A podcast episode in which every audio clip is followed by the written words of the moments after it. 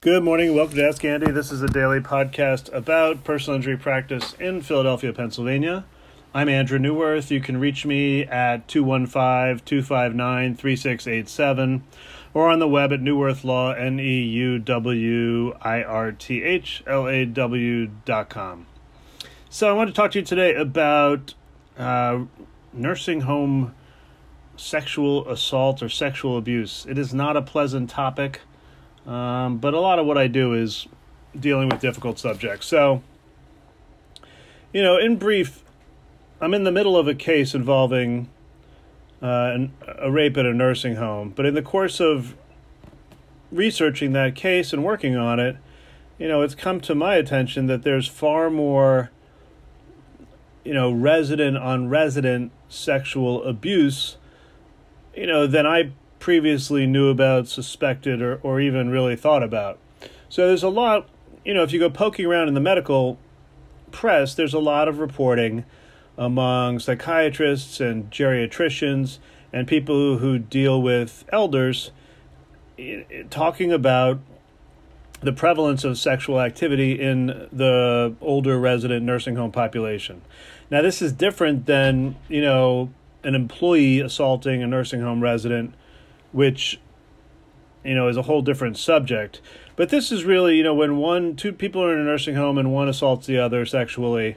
Um, you know, it's something that would be criminal and punishable by jail time outside of the nursing home setting and you know should be preventable within the nursing home setting except that you have a, a patient population both in the aggressor and in the victim who you know, are somewhat oftentimes disinhibited, meaning they've got, you know, because of dementia or mental illness or age or whatever it is, there's some reason why, you know, the common morals or mores or rules of society kind of no longer have residence with them.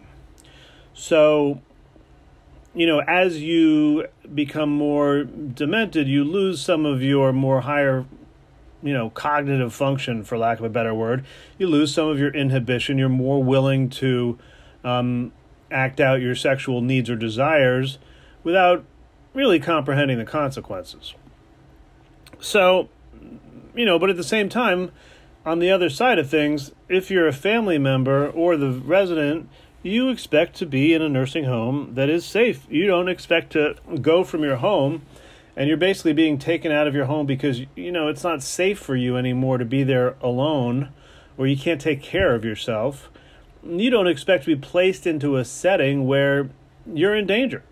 Where, you know, you've never been the victim of sexual assault before and all of a sudden you're placed into a circumstance where, you know, the vultures are circling. That's not a good situation. And frankly, the nursing home is supposed to prevent and avoid that.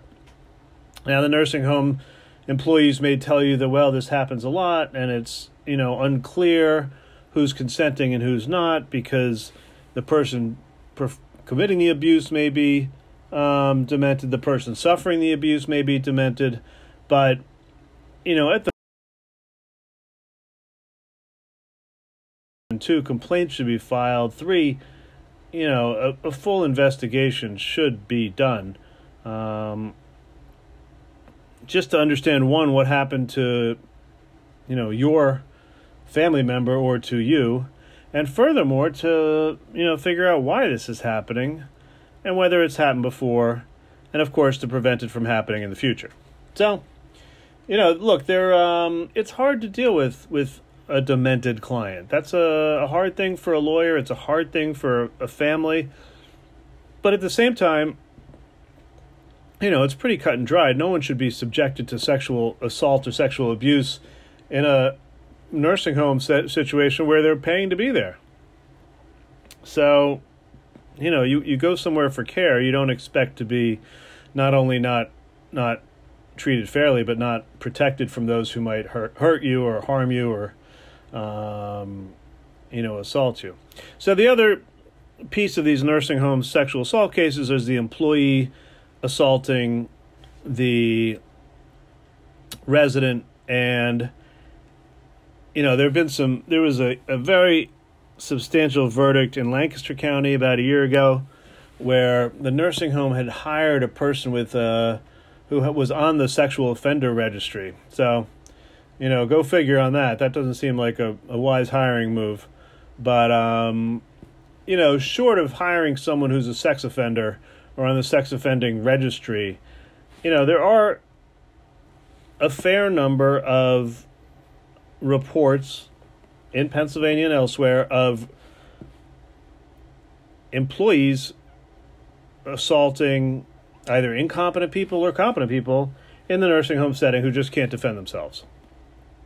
So that's like a kind of a a different character of offense because more than likely the employee who's doing the assaulting is not demented, has none of those sort of you know intent defenses where you know if it's sort of an incompetent person or or someone who's totally mentally disabled by their dementia doing something, you know, it's not understandable or acceptable, but it's sort of um, something to be evaluated. But when you have an employee assaulting residents, you know, that's essentially a failing by the nursing home in their hiring structure and in their monitoring of their employees.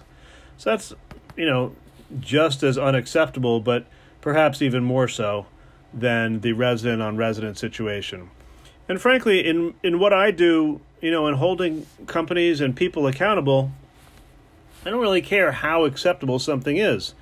You know, if your rights were violated or your person was violated, you got a claim. And I think it's one that should be brought not only for for your benefit or for your family's benefit, but also to stop this from happening in the future. And I think that's the the motivating factor in a lot of these cases is something horrible happened to me or my family.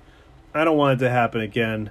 One way to bring that about is to threaten litigation, to pursue litigation, and to let the nursing home know that, you know what, you keep letting this happen, you're going to keep paying out dollars to Andrew and his clients.